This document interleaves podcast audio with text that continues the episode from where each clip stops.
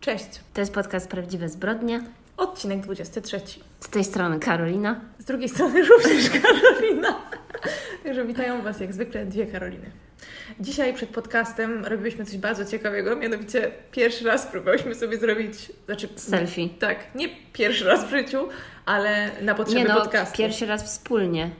Nie sądzę, żebyśmy kiedyś wspólnie sobie robiły zdjęcie. Z ręki nie mamy wspólnego zdjęcia. Znaczy, teraz w sumie pamiętam, że mamy i jest ono na moim Instagramie.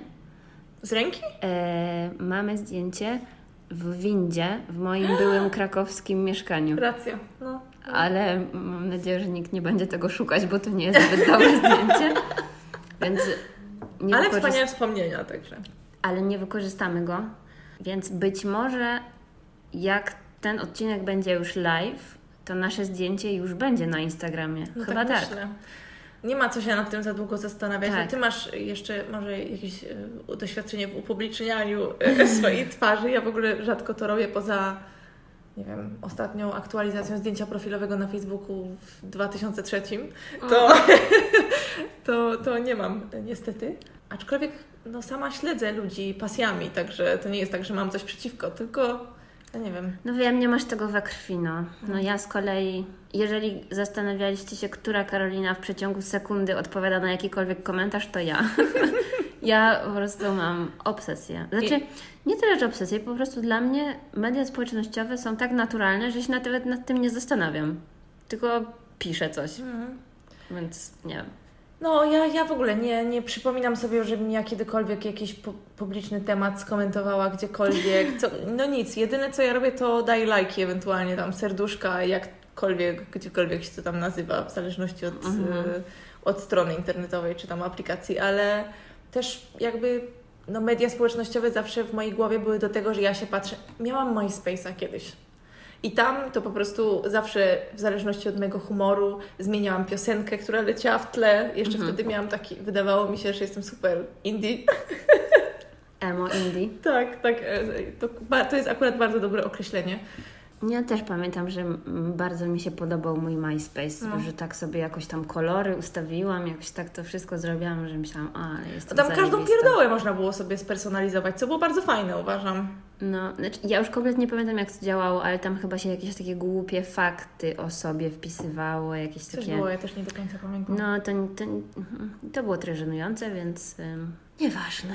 Ale mm, to żebyście sobie nie myśleli, że ja nie czytam komentarzy. Ja sprawdzam komentarze na wszystkich filmikach tak, no, minimum raz dziennie, ale ja po prostu czytam i takie mam, tak po prostu analizuję każdy tam co do przecinka, yy, wykrzyknika i zastanawiam się, jakie jest drugie dno tego komentarza, co autor miał na myśli. Także trzy godziny później Karolina mi mówi, że mam się przestać przejmować i No, albo dłużej. tak, albo dłużej. No, a tak poza tym, to To co u Ciebie? to są u Ciebie, no. A ja tylko wspomnę, że dziś y, wróciłyśmy do nagrywania przy winie, bo ostatnio się chwaliłyśmy, że w trzeźwości, to już dzisiaj nie. Mm, no, bo dzisiaj dobrze się składa, bo dzisiaj jest dzień złych wiadomości, ale jeżeli ktoś jest zainteresowany moją y, fitness przygodą, to śpieszę poinformować, że druga Karolina dołączyła do mojej przygody. Tak, to prawda, przyznaję się.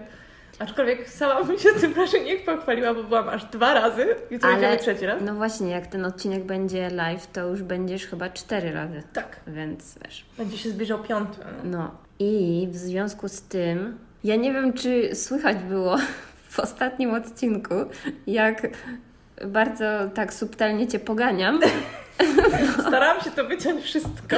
bo ustawiłyśmy się w tak durnowaty sposób, że miałyśmy określony czas na nagranie podcastu, aby zdążyć na fitnessik. Tak. Ja byłam w stresie, bo nie uprawiałam żadnego sportu od jakiegoś pół roku. No, Więc ogólnie cała się spociłam na samą myśl, że mam iść jeszcze w grupie, Boże, w tym lustrze na siebie patrzeć, pośród tych wszystkich innych osób, które tam zakładają nogę za głowę i w ogóle robią jakieś dziwne rzeczy.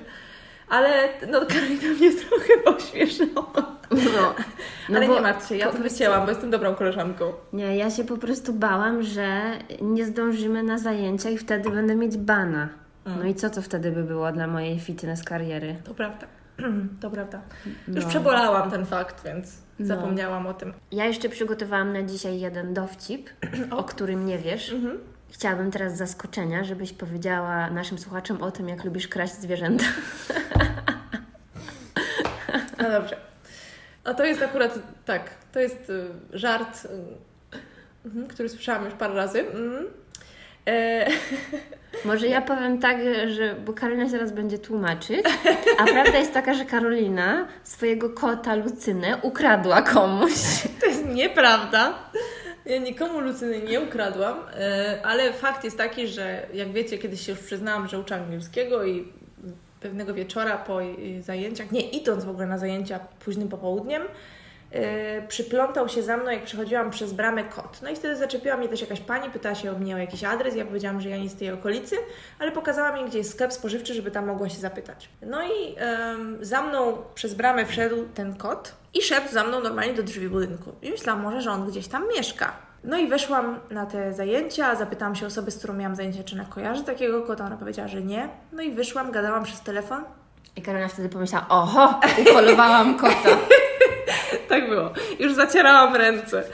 Worek szykowałam jak hycyl, taki z taką siatką.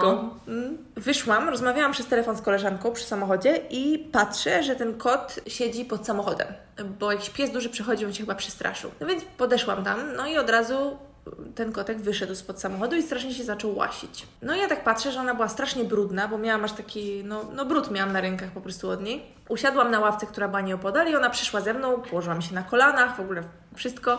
Ja jak kretynka, bo to było niedaleko śmietników, pytałam się ludzi, którzy przechodzili z tym kotem na kolanach, czy oni nie znają tego kota. Naprawdę. Byłam jakaś psychiczna. W międzyczasie zdążyłam w histerii zadzwonić do mamy, do chłopaka, że co ja mam zrobić, że ja tego kota tutaj tak nie zostawię, że on się zgubił i w ogóle co. że chyba do mnie też wtedy pisałaś. No, tak. Że Boże, właśnie znalazłam kota, co mam zrobić? No, naprawdę, ja byłam po prostu w panice. No i tam była taka mm, stróżówka niedaleko. Poszłam tam, oczywiście pana stróża nie było, więc poczekałam z tym kotem. Ten kot w ogóle ode mnie nie odchodził. I ten pan przyszedł, popatrzył na tego kota, powiedział, że nie, nie, tego nie kojarzy, że jakiś inny tam przychodzi felek, czy jakiś ktoś tam, kogo dokarmiają, ale y, tego nie kojarzy, ale że ma karmę, to może jej tam sypnąć na ziemię. No i on mówi, no i co pani zrobi z tym kotem? No to ja tak patrzę na nią, mówię, no wie pan, no ja tutaj jestem dwa razy w tygodniu, zostawiłam mu swój numer, no i wzięłam ją ze sobą. To było w ogóle super nieodpowiedzialne, bo ja ją wiozłam w samochodzie, po prostu ona siedziała na siedzeniu obok mnie. No i spoko. że, że jakby mi zaczęła biegać czy coś, no to mogłoby się to, nie wiem, pewnie różnie skończyć, ale ona po prostu siedziała na siedzeniu obok i w ogóle się nie... Tam parę razy na światłach się miziała do mojej ręki, to koniec. Więc naprawdę super grzeczna. No i jak przyjechałam, no to obsesyjnie zaczęłam sprawdzać ogłoszenia w internecie. Nigdzie tego nie znalazłam. Parę razy znalazłam kot taki, że w miniaturce mi się wydało, Boże, to ona. Ale patrzę, to nie ona. No i już tam, już miałam taką, tak, tak się schizowałam, że pokazywałam chłopakowi to zdjęcie. Mówię, weź porównaj, czy to ten sam kot, czy inny. Oczywiście miejsce się w ogóle nie zdarzało, wiesz, bo w ogłoszeniu było napisane, że to na Legnickie, a to było w ogóle kompletnie po drugiej stronie miasta i tak dalej, ale ja i tak się bałam, bo ona już była u nas wtedy dwa tygodnie. Ja codziennie przeglądałam te ogłoszenia. Wracałam do tego miejsca, gdzie byłam, chodziłam do tego pana stróża, pytałam się, czy ktoś się zgłaszał. On mówił, że nie. Zresztą on tam w ogóle taką kartkę wywiesił, że znaleziono kota i tam numer chyba dał, czy coś takiego odręcznie napisaną. No i też chodziłam wokół tego, tam przy, po dwóch ulicach szukając ogłoszeń. Jeszcze nic kota nie zgubiłam, już naprawdę byłam po prostu psychiczna. Ale to i tak nic nie dało, bo nawet moja koleżanka jakiś czas po tym, jak, jak ja Lucynę znalazłam, zrobiła taki, taki fotomontaż, y, że jest taki pan, który się przewiesza przez płot i próbuje chwycić psa i ona tam wkleiła moją głowę, że ja Karolina złodziejka zwierząt. Także... Tak. No i to się dobrze składa, bo Karolina ostatnio ukradła psa spod sklepu. To akurat nie ja, to mój chłopak, jesteśmy tacy wrażliwi, bo mój chłopak wrócił, wracał po południu do domu, pojechał, poszedł do żabki, która jest obok nas i przychodzi i mówi, słuchaj, wiesz, no zaparkowałem koło takiego trzęsącego się pieska, który smycz miał zawieszoną o drzewo i zwrócił na niego uwagę, po prostu zaparkował zaraz obok. No i potem tak niby w żartach, ja jeszcze tam skończyłam ostatnie zajęcia i niby w żartach on mówi, chodź idziemy do sklepu, zobaczymy, czy pieska nie ma, ale w ogóle żadny z nas jakby nic sobie... Mm -hmm, no. Mm -hmm. no i przychodzimy, tam ten pies tam dalej jest. A mój chłopak wrócił do domu o 16.30, to było po 19.00, czyli ten pies siedział tam minimum 3 godziny. No. No i posz ja poszłam do żabki, zapytałam się y, o tych obsługujących, bo to było dosłownie zaraz pod, czy oni kojarzą tego psa? Nie. No i chłopak poszedł, kupił saszetkę, no i co robimy? No dobra, bierzemy go do mieszkania. Zostawił swój numer w żabce, Przyszliśmy do domu. No i zaznaczę tylko, że Karolina w tym czasie pisze do mnie, że no, bo no najwyżej my możemy być takim domem zastępczym, no a jak się nikt nie znajdzie, no to może go weźmiemy. E, I już go nazwała tam, jak ty go już zdążyłaś nazwać? Robcio. Tak, a to się okazało, że to była dziewczynka, ale nieważne. Ale, no bo tak, oczywiście y, rozmawialiśmy też tak racjonalnie, no i stwierdziliśmy, że nie możemy mieć psa na razie, bo po prostu nie możemy i koniec. Więc no, trzeba będzie ewentualnie poszukać dla niego domu, bo fizycznie nie będziemy w stanie go odwieźć do schroniska. Ja po prostu nie byłabym w stanie tego zrobić. Więc stwierdziłam, że jest tyle organizacji, które pomaga szukać domów dla zwierząt, że po prostu trudno, najwyżej będziemy domem zastępczym przez parę tygodni, a może komuś naprawdę ten pies się zgubił. Ale kto gubi psa w taki sposób, że wiesza go na drzewie, w sensie jego, nie psa, tylko smycz. Smycz. No i uważajcie, co się okazało. Po pół godziny stresu, tutaj siedzenia i co zrobimy yy, z tym pieskiem, zadzwonił chłopak, który powiedział, że to jest pies nie jego, ale on go dostał w opiece na ten dzień i on się nigdy psami nie opiekuje, bo on sam nie ma psa. Poszedł z tym psem na spacer do żabki i o nim zapomniał. No, to już jakby możemy Przemilczeć. tą kwestię, bo Ale pocieszył mnie fakt, jak mi chłopak wrócił, jak poszedł odnieść tego psa i powiedział mi, y, nawet zanim mi powiedział, to ja się, pierwsze pytanie moje mówię, mam nadzieję, że tego typa, za to, że zostawił psa na minimum 3 godziny, bo on może i tam dłużej stał, przecież nie wiemy tego, y, w taką pogodę. No bo dobrze, może nie jest minus 10, ale w dalszym ciągu było blisko zera, no jest zima. nie, już nie ma zimy, dzisiaj jest wiosna. Nieważne. Ale mój chłopak powiedział, że ten, y, że ten y, pan, który przyszedł po tego psa, był tak roztrzęsiony, tak zestresowany, w ogóle y, trzęsł się cały, w ogóle próbował mu wciskać jakieś pieniądze, jakby był chyba w szoku w ogóle, co się stało. Że myślę, dobra, i tak już dostał za swoje, musi żyć z tym, że nie dość, że zostawił psa na ileś godzin, to jeszcze potem przyszedł, tego psa nie było, pewnie dostał zawału trzy razy, więc e, no i tak już ma za swoje, ale to jest taka przestroga, kochani. Jeżeli kiedykolwiek będziecie się opiekować czymkolwiek psem, nie zostawiajcie go pod sklepem. Bo przyjdzie Karolina i go ukradnie. Tak, bo przyjdę ja i go ukradnę. Ale przyznam, że mimo to, że ja bym bardzo chciała mieć wszystkie zwierzęta świata na chacie, to była to ulga trochę. Ale to nie jest podcast o zwierzętach, więc A, bardzo szkoda. zarządzamy koniec dygresji. Tak, to była najdłuższa dygresja w całym moim życiu chyba. Nie, były dłuższe. Były dłuższe. Myślę, że tak. Dobra, postaramy się oby. Aha, ja tylko chciałam powiedzieć, nie wiem, czy Ty się ze mną zgodzisz. E, Dla osób zainteresowanych, my teraz już od dłuższego czasu e, dajemy informację, kiedy się kończy dygresja. W... W opisie filmiku na YouTubie. Tak, dziękuję. I, I tam zawsze znajdziecie, kiedy, kiedy zaczynają się już historie, także na przyszłość możecie tam zerkać, nie musicie sami, sami tam przewijać. I zauważyłam też, że wciąż znajdują się osoby, które mają problem z naszym poczuciem humoru albo dobieraniem żartów do tematyki kryminalnej. Mhm. To jest teraz ten satysfakcjonujący dźwięk. Nie możesz tego wyciąć. No. Skończyłam. Jesteśmy już na takim etapie, to jest odcinek 23, że witamy wszystkich nowych słuchaczy oczywiście, pozdrawiamy i w ogóle, ale jeżeli nie podoba Wam się to, w jaki sposób mówimy na temat zbrodni, bo uważacie, że to jest okazywanie na przykład braku szacunku albo coś tam, to po pierwsze oznacza, że nas nie znacie i zakładacie, że jesteśmy najgorszymi ludźmi na świecie, co jest bardzo obraźliwe, bo my, jak. Zresztą dodam też, że dużo osób nam pisze, że mamy super poczucie humoru i że takie wiadomości dostajemy właściwie codziennie. Więc ewidentnie takich osób na świecie, które y, w podobny sposób lubią rozmawiać na temat trudnych spraw, nieprzyjemnych tematów, jest więcej. Więc jeżeli Wam się nie podoba, no to proponujemy wyłączyć. E, Na pewno na początku było ciężej przełknąć y, te komentarze. Teraz chyba już się człowiek po prostu do nich trochę przyzwyczaił. Tylko wydaje mi się, że może być trochę szkoda czasu tych słuchaczy, którzy liczą na to, że my w końcu to zmienimy, Tak, bo to my się nie zmienimy. zmieni. A parę, parę takich y, w przeszłości dostałyśmy wiadomości, y, które jakby zawsze się bardzo cieszymy, jak ludzie nam piszą jakieś takie rady, czy co tam im się podoba, co mogłybyśmy zmienić w ogóle. To jest jakby bardzo w porządku i często z tego korzystamy. Chociażby wtedy, jak się okazało, że mówię tak przez cały czas, nikt nie rozumie, co mówię, ale jakby no to jest rzecz, która się nie zmieni, więc nie chcemy też marnować, myślę, niczego czasu. No. Aha, i ja w ogóle chciałam przeprosić, bo podcast, który po, po, e, polecałyśmy, ym, te przyjaciółki idiotki.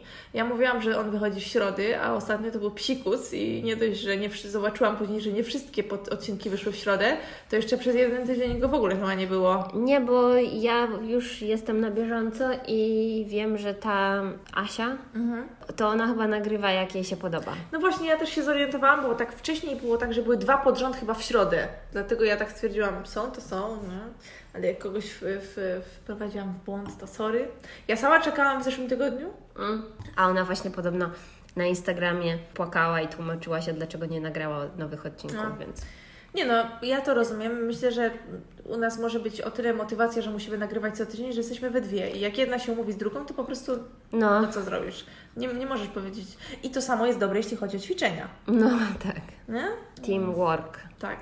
Ale trochę zaczęłam zazdrościć koleżance, że przy, przy podcasterce, że przeklina w podcastach.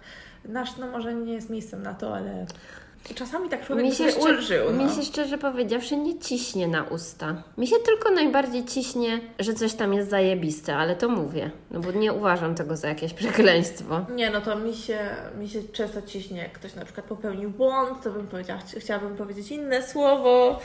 No, no nie, niestety, niestety. Oczywiście w pracy nie robię tego, ale mimo wszystko tak na co dzień, no to czasem mi się zdarza przekląć. Myślę, że no, Wiesz, też. E, ja dzisiaj miałam taką sytuację, że miałam rozmowę z ludźmi z pracy i rozmawiałam z kimś, kimś delikatnie moim przełożonym. To mhm. nie jest powiedziane, no ale on tam jakoś każe mi robić rzeczy. Mhm. I miałam straszny problem, bo brakowało mi słów i powiedziałam coś takiego do, te, do tego e, mężczyzny. Bo ja nie wiem, czy ty ogarniasz to, co tam. I powiedziałam, ogarniasz. I jakoś tak, nie wiem, to jest jakieś takie strasznie nadymane, chyba tam na, taka niepotrzebnie spięta, o, niepotrzebnie spięta atmosfera, bo mówiąc, nie wiem, czy ty to ogarniasz, czułam się jakoś tak, jakbym po prostu co najmniej przekleła w ich towarzystwie. I inna osoba, która była też świadkiem tej rozmowy, zaczęła się śmiać i on odpowiedział do mnie, no tak, ogarniam jeszcze.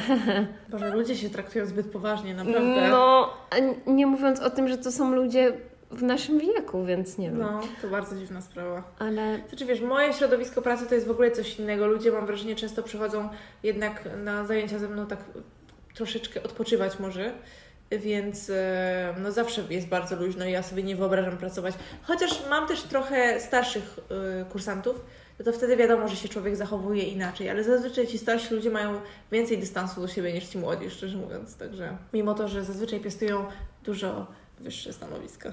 Ja nie wiem, czy my Cię zaczniemy gadać o tych zbrodniach, czy nie? Ja już zapomniałam trzy razy, o czym jest moja historia. A długa będzie? Boję się, no, co z tego wyjść. To może, będę, będę Cię poganiać to może. może być... Znowu? Żartuję. Karolina, oddaję Ci głos. Tak, dzisiaj ja zaczynam. Więc ja Ci opowiem historię, która w pewnym sensie chwyciła mnie za serce, ale nie w takim dobrym sensie. Strasznie mnie jakoś tak rozdarła w środku. Mhm. I będzie to historia pewnej imprezy. No. Będzie to historia imprezy, która odbyła się w lipcu 2011 roku, mhm. dokładnie 16. Tyler, bo tak miał na imię pan, chłopak w zasadzie, bo to był 17-latek, mieszkający na Florydzie, wyprawił imprezę. Na początku chyba nikt nie wierzył, że ta impreza się wydarzy. On ogłosił tą imprezę na, imprezę na swoim Facebooku. Tak coś wspominał, że może tą imprezę zorganizuje. Ale wszystkim to się wydało dosyć podejrzane, no bo jak ze, z rodzicami, którzy zwłaszcza w tamtym czasie zrobili się tacy dosyć surowi wobec niego i pytali się go, jak to jest możliwe, on twierdził, że nad tym pracuje. Mhm. W końcu około 13 Tyler na swoim y, Facebooku właśnie napisał, że impreza u niego w domu może. po jakimś czasie y, napisał, że w końcu impreza u niego w domu. No i tam jego znajomi się martwili, no a co będzie, jak twoi rodzice przyjdą i tak dalej. On, nie, nie, nie, nie przyjdą, nieważne. No i impreza się zaczęła, przybyło mnóstwo ludzi, było też mnóstwo ludzi, z którymi w sumie Tyler nie utrzymywał jakichś bliskich kontaktów. Y, Taylor był dosyć y, ciekawą osobą, był bardzo wysokim, szczupłym nastolatkiem. Był dosyć cichą osobą. Przez, wielu, przez wiele osób, które go znały, był opisany jako taki ciepły, ale bardzo wycofany. Introwertyk? Tak, w pewnym sensie myślę introwertyk, cierpiał na stany lękowe, depresję, miał bardzo niską samoocenę i również cierpiał na zaburzenia odżywiania. E, Tyler urodził się w 1993 roku, w grudniu. E, Urodził się przedwcześnie, e, ważył bardzo malutko i musiał długo siedzieć w inkubatorze. Znalazłam taką informację gdzieś i myślę, że to może być dosyć istotne. Ponoć, jak też opisywali go ludzie, którzy go znali, różne hobby, które zaczynał, bardzo szybko kończył, ponieważ nie czuł się zbyt dobry. Uważał, że jest gorszy od wszystkich innych, który, od wszystkich innych, którzy robią to samo. Tak twierdziła jego babcia. A, a miał rodzeństwo? Miał rodzeństwo, miał chyba starszego brata. W pewnym momencie, jak był dalej dzieckiem, to chyba było gdzieś w okolicach 10 roku życia, był leczony na przykład na trądzik. Również podawano mu hormony wzrostu, ponieważ był bardzo niski. W jednym z artykułów znalazłam, że to jego matka chyba wyszła z taką inicjatywą, bo nie chciała, żeby on czuł się źle Aha. y, i nie chciała, żeby miał jakieś problemy z rówieśnikami. Już w wieku 11-13 lat y, zaczął stwarzać problemy. Niszczył różne rzeczy, kradł, podpalił nawet jakiś park niedaleko domu. No, cyrki tam się działy. E, zaczął przygodę z narkotykami bardzo wcześnie, bo chyba gdzieś w okolicach 12 lat. Nie, przepraszam, chyba w wieku 12 lat to się pierwszy raz upił. Natomiast do 15 roku życia to on już palił trawkę, później zaczęło się branie różnych leków halucynogennych, przepraszam, narkotyków halucynogennych, jak i również leków związanych właśnie z depresją i z tymi stanami lękowymi. Mhm. Jakieś tam ksanaksy i wiesz inne. Ja się tam na Proz, tym, prozaki. tak, ja się tam na tym dokładnie nie znam. E, No i Tyler urządził tę imprezę. Przyszło tam mnóstwo ludzi, byli też tam ludzie, z którymi, tak jak wcześniej wspominałam, nie utrzymywał jakichś specjalnych kontaktów na co dzień, dlatego że wiele z jego rówieśników uważało go za dość dziwną osobę. Dlatego też y, wspomniałam wcześniej o tym, że on tak raczej trzymał na dystans, poza tym miał bardzo specyficzne grono znajomych, no takich, którzy również lubili sobie popalać i spędzać czas w taki może nie najlepszy sposób.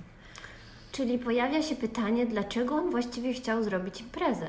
Skoro No nie był zbytnio towarzyski, No właśnie. skoro to nie leżało w To jego znaczy- naturze. To właśnie nawet chyba nie chodziło o to, że on nie był zbyt towarzyski, bo w paru źródłach przeczytałam, że on czasami zachowywał się tak, jakby chciał zwrócić na siebie uwagę. okej. Że ponoć podczas lekcji zaczynał się śmiać bez powodu. Mówił jakieś takie, wiesz, zupełnie przypadkowe rzeczy. Y, Gdzieś była nawet taka wzmianka, że podczas lekcji biologii kiedyś zaczął muczeć y, znikąd. W sensie udawać dźwięki krowy. Więc to nie było chyba tak, że on lubił być jakimś samotnikiem, tylko może nie do końca radził sobie sam ze sobą. Okej. Ewidentnie to, była os- to, to, to był no, młody bardzo człowiek, który, nastolatek, który, no, No w takim wieku różne rzeczy się dzieją. no właśnie. Ja wolę do tego czasu nie wracać. Tak. No i w ponoć w pewnym momencie tam było chyba, o to swoją drogą, no ale to może na dygresję jakoś inną zostawimy. W pewnym momencie tam chyba było z 60 osób w tym jego domu. No i jak zaczęli przychodzić goście, to najpierw mówił, że tam o, nie palcie w domu i w ogóle, a potem się przestraszył, że sąsiedzi zauważą, że jest tam wiksa na całego i że ktoś zadzwoni po policję. Więc powiedział, nie, nie, nie, siedźcie w domu, w ogóle nigdzie nie wychodźcie. Wiesz, dom zaczął wyglądać po prostu jak pobojowisko. Ta impreza trwała do, do godzin rannych. Em, takim może nad ranem, o. Jakieś połamane rzeczy na ziemi, wiesz, fajki wszędzie, pobite butelki. Główną rozrywką na tej imprezie było granie w beer ponga. Mhm. No, w pewnym momencie oczywiście piwo się skończyło, tam poprosił jakichś znajomych, żeby go e, zawieźli do sklepu. Na pytanie, gdzie są jego rodzice, dawał różne odpowiedzi. Jednemu znajomemu powiedział, że pojechali do Georgii, innemu powiedzieli, że są w Orlando, a jeszcze powiedział, przepraszam, nie powiedzieli, a jeszcze innym powiedział, że oni już tutaj nie mieszkają, to jest teraz tylko mój dom.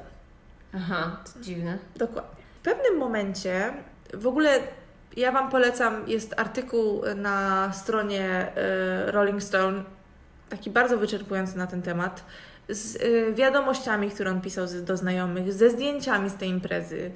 Jest taka strasznie niepokojące, takie strasznie niepokojące zdjęcie robione z ręki, gdzie Tyler pozuje ze swoim kolegą Michaelem i Tyler wygląda tam po prostu jak osoba, która no, ma naprawdę jakiś, jakiś poważny problem. Ja teraz pozwolę sobie pokazać to Karolinie. To jest to zdjęcie. To jest jego kolega, to jest on. To taki nawet przystojny. Zobacz, jak on wygląda. Ale nie, chyba znasz historię i dopisujesz sobie tutaj historię. historię. No, wygląda jak zbity pies, ale to też jest taka poza. Mi się wydaje, że tak mężczyźni pozują. No może. Taka poza na Ryana Goslinga. tak.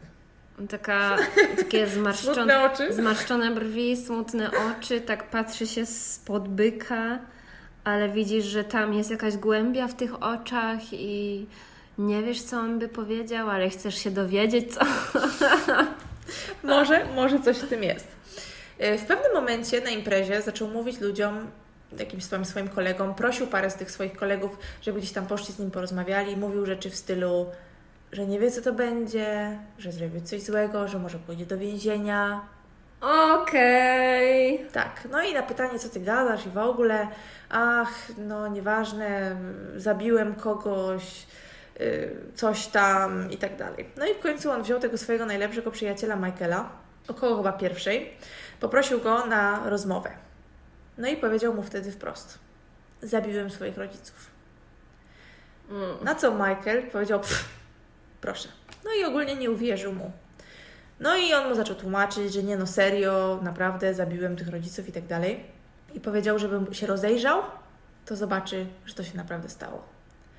I wcześniej w tym artykule z Rolling Stone są takie teksty w stylu yy, grali w tego birponga i komuś upadła piłeczka, która się wtoczyła pod jakiś mebel i ta piłeczka była w jakimś, była, jak, się, jak ją typ wyciągnął, była jakaś brudna, jakaś taka dziwnie ciemnobrązowa, więc pomyślał, a może to kola, poszedł ją umyć i grał dalej. To nie była kola. No więc Tyler, Michael mu nie wierzył, więc Tyler zabrał go do garażu i tam zobaczył krwawy odcisk buta ale dalej chyba tak średnio wierzył. No i w końcu Michael, ten kolega Tylera, yy, został zaprowadzony przez niego do sypialni swoich rodziców.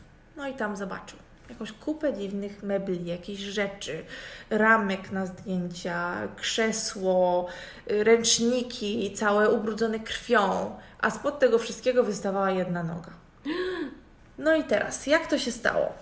Tyler ponoć już wielokrotnie przed całą tą imprezą mówił swoim znajomym, że zabije swoich rodziców. Mówił o tym też, że chciałby zabić siebie. Było tak, że miał różne konflikty z prawem. Mówiłam o tym, że nadużywał narkotyków, jak i również popełnił, dopełnił się tam różnych wykroczeń. I wtedy rodzice y, byli. To było całkiem niedawno przed, przed, przed całym tym morderstwem, i wtedy matka skonfiskowała mu telefon, miał jedyną opcją do kontaktowania się ze znajomymi był Facebook, czyli tam komputer, który mieli w domu. Także dlatego wcześniej wspomniałam, że rodzice przed całym tym zajściem zostali się dla niego bardziej e, surowi. Natomiast gdzieś przeczytałam, e, że matka ty, Taylora wcześniej, e, przed tym zajściem, mówiła różnym znajomym, że on już sobie lepiej radzi, że ewidentnie już wychodzi z tego ciężkiego stanu. To pewnie tak dlatego, że miał plan. No właśnie, on chyba sam do końca nie wierzył w ten plan, ale do tego dojdę. Ponieważ Tyler, z racji tego, że był niepełnoletni, rodzice mieli taką opcję, żeby wysłać go przymusowo na leczenie. I on chodził do różnych, na, na, na terapię, terapię uzależnień, no do różnych miejsc y, chodził. Również brał y, leki, nie jakieś takie hardkorowe, ale brał leki na właśnie na stany lękowe, jakieś antydepresanty. Mhm. A przy okazji ćpał. I w dzień, kiedy wyprawił imprezę, mm, jakoś y, przed godziną 17, zabrał swoim rodzicom telefony, połknął trzy tabletki ekstazy i poszedł, ukrył gdzieś te telefony i poszedł do miejsca, gdzie siedziała jego mama. Jego mama siedziała gdzieś chyba w salonie i pracowała na komputerze. I on tam stał parę minut, patrzył się na tą matkę, kontemplował to, co chce zrobić. Zaczął walić w nią młotkiem, który znalazł w garażu swojego domu. Chyba walnął je, nie wiem, z 37 razy. Ona w międzyczasie krzyczała dlaczego, dlaczego. Hmm. Co usłyszał ojciec? Przybiegł. No i zobaczył tą swoją żonę, żonę po prostu zakatowaną młotkiem. Też zaczął się go pytać dlaczego, a on potem, a on rzucił się na ojca z tym młotkiem i zaczął krzyczeć dlaczego nie, dlaczego nie. No po prostu był w szale. Nie? I zabił również ojca. Ojcu to sprzedał chyba tam parę więcej tych, tych ciosów. Nie? No. Potem zasłonił im twarze ręcznikami i zaciągnął do ich sypialni.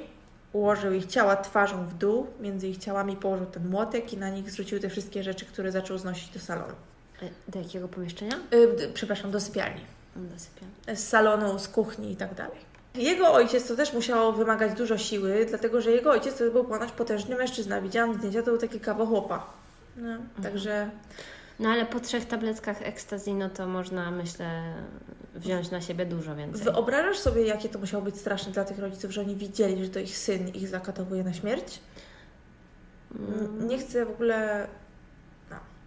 Co najlepsze, Michael, który zobaczył ciała jego rodziców, w sypialni i ten cały krwawy widok, nie poszedł sobie z imprezy, posiedział sobie tam jeszcze troszeczkę i nawet wrzucił to selfie z Tylerem, które Ci pokazałam przed chwilą. Ale to, to dlatego pewnie też, że był naćpany, nie? Nie wiem, tutaj akurat nic o tym, o tym nie ma. Natomiast w pewnym momencie zaczęli ludzie około drugiej chyba wychodzić z tego domu, bo tam, nie wiem, miała być jakaś inna impreza. Tyler się strasznie przestraszył, dlaczego nagle wszyscy wybiegają z jego domu, natomiast uspokoił się później że aha, okej, okay, jedziecie na inną imprezę, spoko. Myślał może pewnie, że ta wieść, te wieści się rozeszły. Co zrobił? E, w końcu okazało się, że tamtej drugiej imprezy nie ma, że to była tylko plotka, więc wszyscy zaczęli do niego w domu wracać, ale Tyler, Tyler już miał wtedy trochę schizę, zaczął gasić wszystkie światła, zasłaniać okna. Jakiś jego znajomy z tej imprezy ukradł skrzynkę pocztową y, sąsiadów, więc Tyler się strasznie wkurzył, mówił, że ma to odnieść, bo to jest przestępstwo i zaraz zadzwonią na policję. W ogóle podczas tej całej imprezy był bardzo wycofany, stał z boku, mało co się odzywał. Wydawał się najpierw właśnie bardzo zdystansowany, a potem taki, no jakby no ewidentnie coś, coś mu nie leżało, coś było y, z nim nie tak. Ponoć jak był dzieckiem, to był blisko ze swoimi rodzicami. Mm, jego matka to była nauczycielka mm, w szkole, a jego ojciec, chyba podstawowej z tego co kojarzę, jego ojciec był inżynierem i wszyscy opisywali tą matkę, wiesz, w samych superlatywach. Nawet jacyś ci ludzie, którzy byli na imprezie, jakiś jeden z tych jego kolegów napisał, że ona się nigdy nie poddawała, wiesz, nigdy nie, nie stawiała na nikim kreski i tak dalej, nieważne jaki ten uczeń był.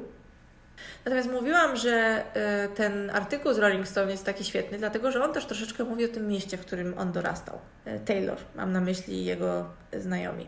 To miasto się nazywało Port Saint Port St. Lucie, chyba tak się nazywało. I to było miasto, w którym nic nie było. Poza domami, tam ponoć nawet chodników nie było, gdzieś znalazłam taki opis. Dosłownie nic nie było. I no, większość, większość opisów e, tego miasta, e, nie, może inaczej, większość wypowiedzi nastolatków mieszkających tam na temat tego miasta były takie, że nienawidzą tego miejsca, mm. że tam nie ma nic absolutnie i ponoć przestępczość tam jest bardzo wysoka i to właśnie wśród młodych ludzi. E, chociażby po tej całej sprawie ponoć e, wydarzyło się jakieś kolejne inne, i że to ogólnie była tam codzienność, że młodzi ludzie po prostu, nie dość, że mnóstwo ludzi tam ćpało, no. E, to młodzi ludzie po prostu ciągle szukali kłopotów i je znajdowali. I to mnie jakby zastanowiło, jak duży ma wpływ jednak dane miejsce, czy gdyby tam, gdyby, gdyby on się znalazł w innych warunkach, czy to by tak nie wyglądało, czy no bardzo, bardzo mnie to jakoś tak ale wiesz, to teraz taka mikrodygresja, że moja babcia mieszka w małej miejscowości mhm. i ona zawsze opowiada, odkąd pamiętam, zawsze opowiada jakieś tragiczne historie na temat młodzieży, mhm. że no wiadomo jak to osoba starsza też troszeczkę inaczej patrzy na młodsze pokolenie, ale ona zawsze opowiada, że tam wszyscy po prostu ćpają, że wszyscy robią jakieś złe rzeczy. Jeszcze niedawno, chyba przy wigilijnym stole, ktoś poruszył temat, dzięki bardzo, poruszył mhm. temat tego podcastu. To mojej babci się chyba przypomniało, że no, bo ktoś tam zabił kogoś tam i o, zaczął opowiadać jakąś brutalną historię, więc mhm. ja zawsze miałam takie wrażenie właśnie, że w mniejszych miejscowościach po, pier po pierwsze, że nie ma za bardzo co robić i młodzi ludzie się nudzą, a jak się nudzą, no to są narkotyki, a jak są narkotyki, to są głupie pomysły. Mhm. A poza tym też ym, łatwiej jest się o tym dowiedzieć, no nie? No bo mhm. w takim, powiedzmy, że we Wrocławiu, no to nie wiesz, co tam ci twoi sąsiedzi robią, czy oni coś wciągają, czy oni nie wciągają, tak. co oni robią w swoim wolnym czasie. A jak jest taka mała społeczność, to wieści się szybko rozchodzą, no nie? Tak mi się też wydaje. No może masz rację, ale z drugiej strony pewnie dorastając w dużym mieście masz dużo więcej opcji.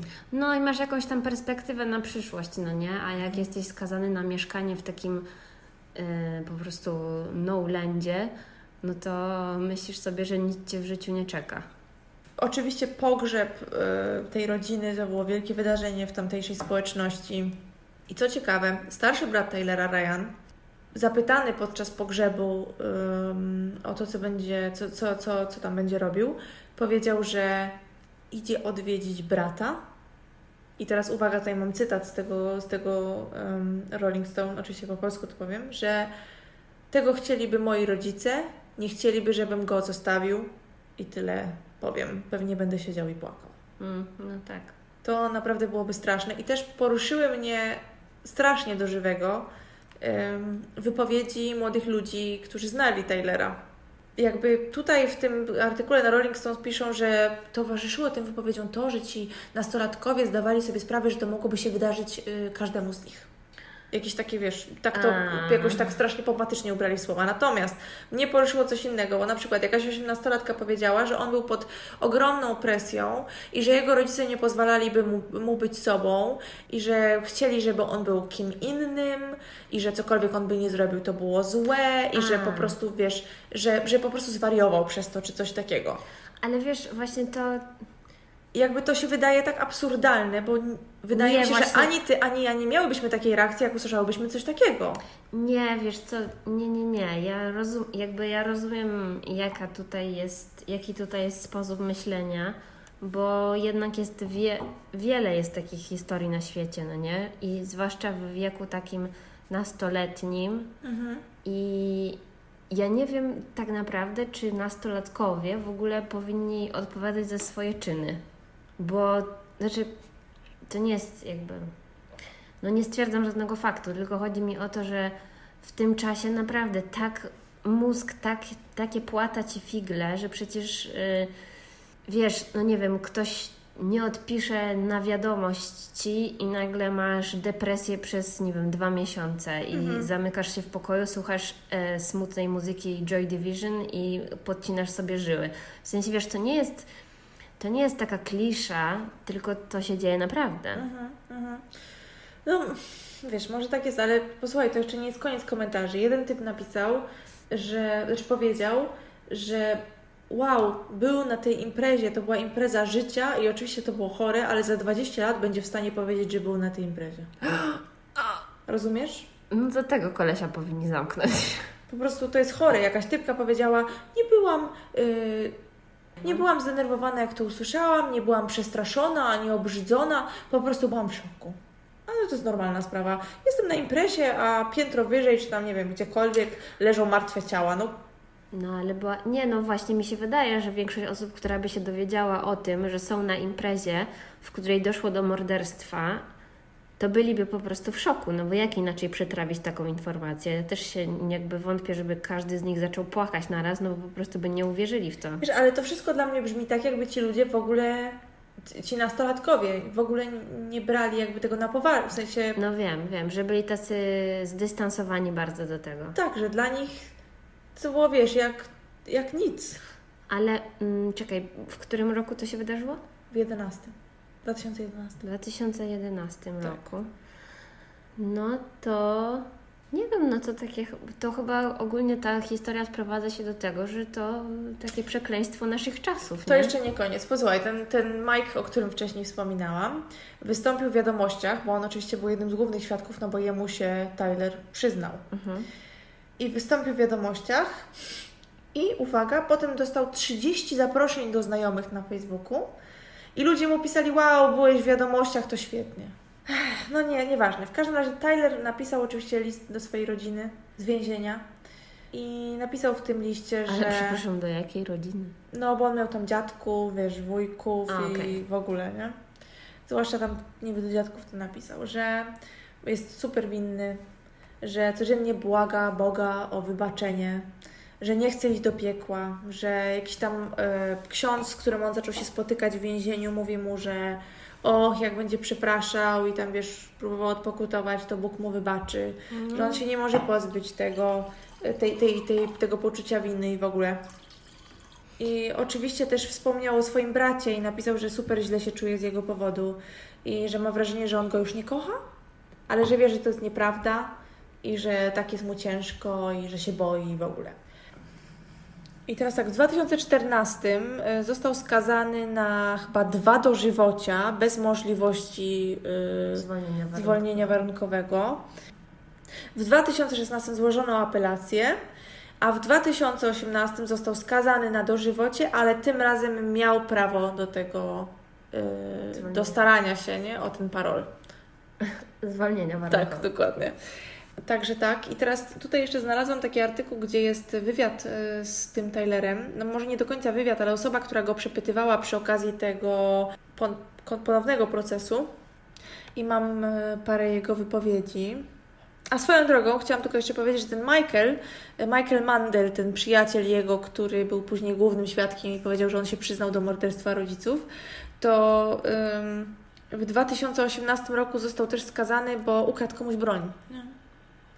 Także to jest Ojej. fajne, fajne po prostu i sprzedał to w, w jakimś. Yy, sprzedał to w jakimś lombardzie, nie tam podpisując, że to nie jest kradziona broń, coś tam, coś tam i tak dalej. Nie? Także. No, takie nastolatki z problemami, no.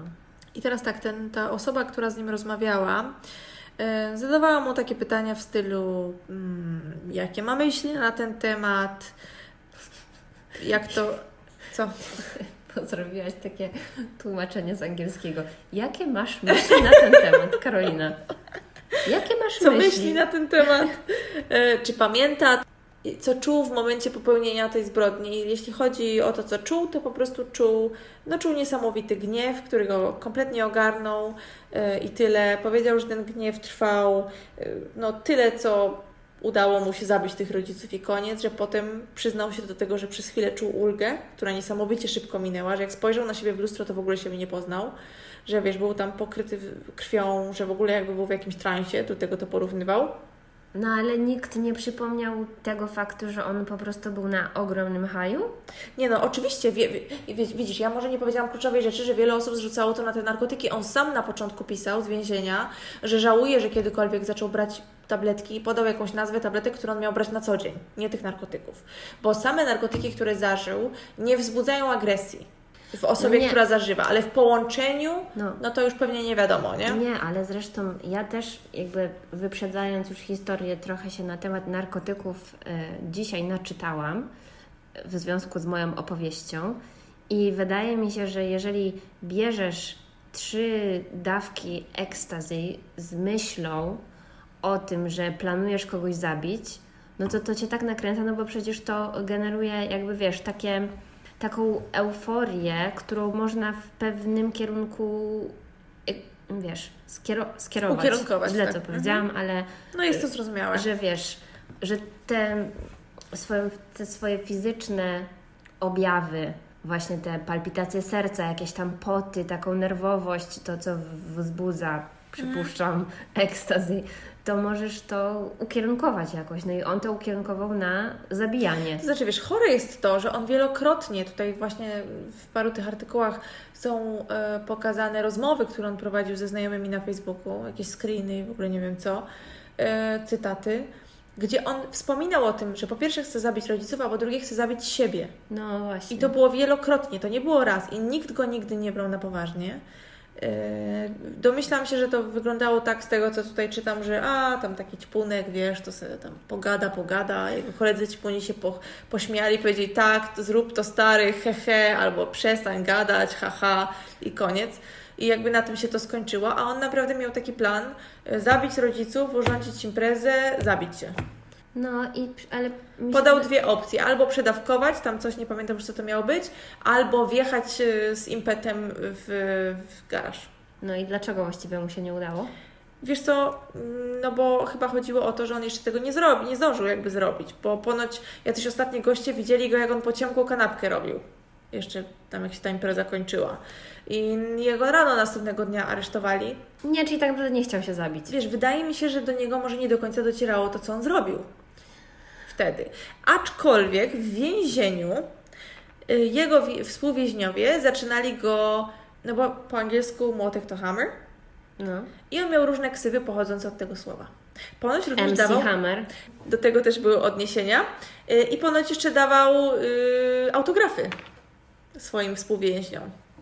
Podpisywał tam jakiś tam hambo, ham, ham, coś tam i tak dalej.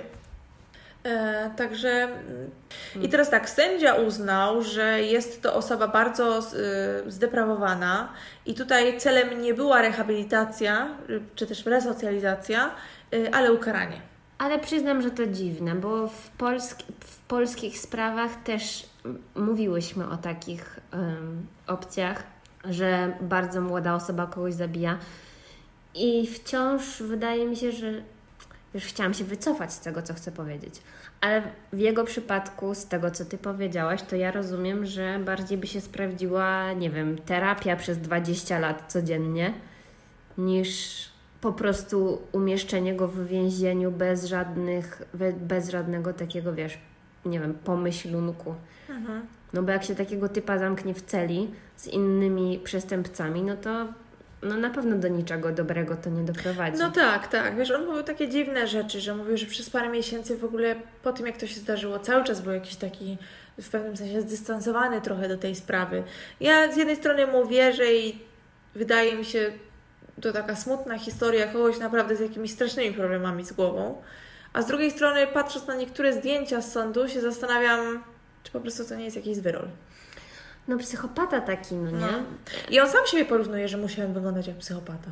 Zachowałem się jak psychopata, coś tam, nie? W sensie, że tak... Ale e... też po angielsku to słowo, no nie? Psychopata jest tak nadużywane. No i psycho mówią na wszystko, nie? No, to, to jest to swoją drogą. Zwłaszcza tacy nastolatkowie, więc. Tak, oczywiście tam mówił. On w ogóle wystosował całe przeprosiny za to, co zrobił.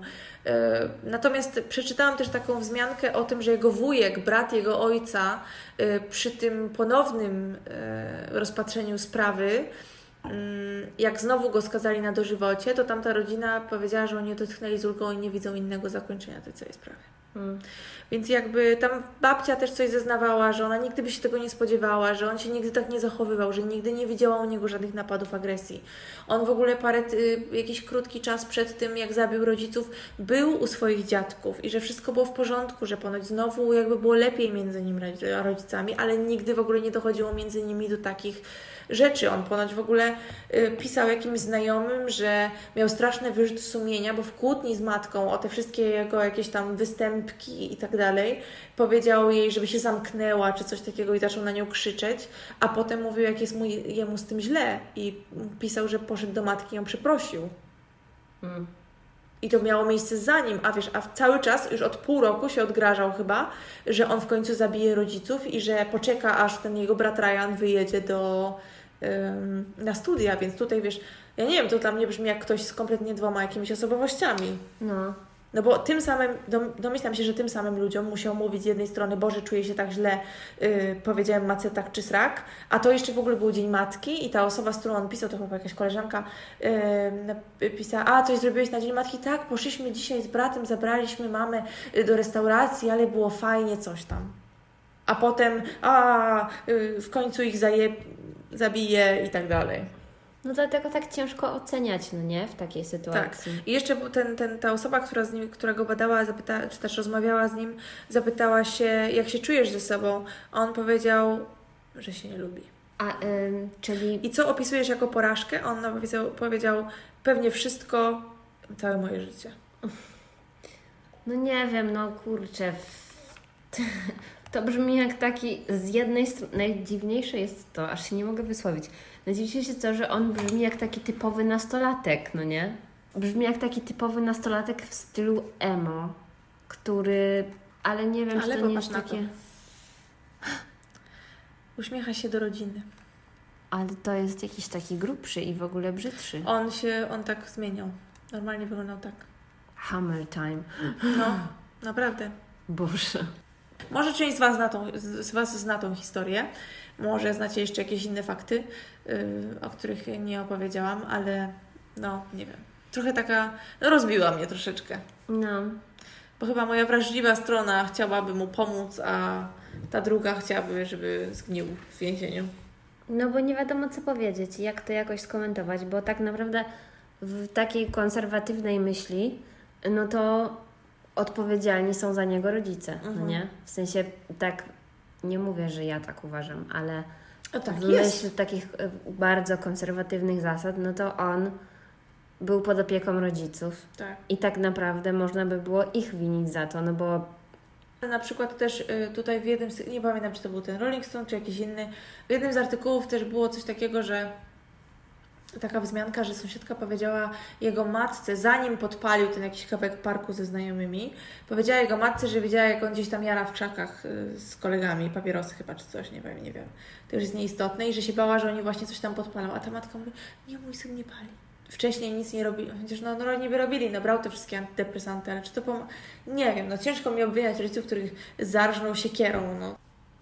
No to teraz moja historia. Tak, czekam, aż mnie rozweselisz. nie wiem. Um, to chyba kiepski podcast. Chyba nie. Do tego. Ale, y, żeby nasi słuchacze wiedzieli, to starałyśmy się dopasować w miarę dzisiaj historiami. Tak. Takim imprezowym trochę tematem. Mhm. Nie wiem, czy wyszło, zaraz zobaczymy, bo oczywiście starałyśmy sobie się nie, sobie nie mówić dokładnie, co która opowiada, tylko mniej więcej. Ja zacznę od takiego tła wydarzeń, czyli o The Club Kids. The Club Kids to była grupa młodych chłopaków e, istniejąca na przełomie lat 80. i 90. w Nowym Jorku, którzy powiedzmy, że uczestniczyli w imprezach, w różnych alternatywnych klubach. Ogólnie mówienie o tym po polsku brzmi trochę zabawnie, no bo powie trzeba powiedzieć kluby taneczne i to jakoś tak nie pasuje. Dyskoteki. Nie pasuje do naszego języka kompletnie, no nie? No ale należeli do, znaczy należeli, no po prostu chodzili do różnych klubów, mhm. takich undergroundowych w Nowym Jorku i za przywódców powiedzmy The Club Kids uznaje się Michaela Alig i James St. James. To były takie dwa, powiedzmy, najsłynniejsze nazwiska w tej społeczności. I oni zasłynęli przede wszystkim przez swoje bardzo ekstrawaganckie zachowanie i bardzo takie ekstrawaganckie, ekscentryczne, też trochę oburzające, czy też obrazoburcze um, kostiumy, czy też stylizacje. Mhm. I tutaj już powiem, że na Facebooku i na Instagramie na pewno wrzucimy zdjęcia i też ze sprawy Karoliny i ze sprawy mojej, żebyście mieli jakąś tam wizję tego, e, bo tutaj, bo szczególnie w kwestii The Club Kids zdjęcia są konieczne. E, no i na przykład powiem Wam, że w roku 88 taki znany dziennikarz nowojorski, który nazywał się Michael Musto, napisał o tej grupie The Club Kids, że oni są powierzchownie powierzchowni, mają wątpliwe wartości estetyczne i są mistrzami manipulacji, wyzyskiwaczami i dzięki Bogu imprezowiczami. E. Jakby, znaczy, rozumiem, że to jest zbitek takich kompletnie niepasujących do siebie słów, ale chodzi o to, że o nich mówiono, o nich pisano, oni zwracali na siebie uwagę i byli po prostu na topie, ale w takim e, undergroundzie i w takiej, w takiej społeczności artystycznej bardzo, no nie? Jeżeli nie wiecie, jak wyglądała taka imprezowa scena Nowego Jorku w tamtym czasie, to ja Wam powiem. Możemy na Ciebie liczyć. Tak. No to tak jak już mówiłam, to był taki bardzo mocny underground, czyli to nie były rzeczy mainstreamowe, to były takie rzeczy, które wykraczały poza jakieś tam pewne normy. Oni byli związani ze sztuką, byli związani też z modą, z taką generalnie ekspresją siebie, no nie? Tutaj taka mała y, wstawka, jeżeli chodzi o Netflix, który nas nie sponsoruje. Mhm. To jest, A żałujemy? Tak, jest taki serial, który nazywa się Pose. I on właśnie dzieje się w latach 80. w Nowym Jorku i dotyczy społeczności LGBT. I tam właśnie pokazane jest. To nie jest to samo środowisko, ale jest pokazany właśnie taki sposób życia osób wykluczonych, które wchodziły do klubów i żyły tak jakby nocą i wyrażały siebie poprzez swój wygląd i poprzez taniec i tak dalej. Więc jeżeli to by Was interesowało, no to polecam, bo zwłaszcza też, że tam jest poruszona problematyka HIV i takiego niezrozumienia, wykluczenia z rodziny i tak dalej. I mi się wydaje, że to jest jakby temacie tej mojej opowieści dość mocno e, pasuje, bo właśnie nocne życie dla tych e, club kids było dla nich taką formą ekspresji. Więc Czy to był jedyny czas, kiedy mogli być sobą? tak, no właśnie, bo oni bardzo eksperymentowali ze swoim wyglądem i właśnie w tych nocnych klubach powiedzmy czuli, że mogą być sobą i właśnie przez wygląd i przez taniec i przez swoje wyrażanie swojej seksualności i tak dalej, no nie?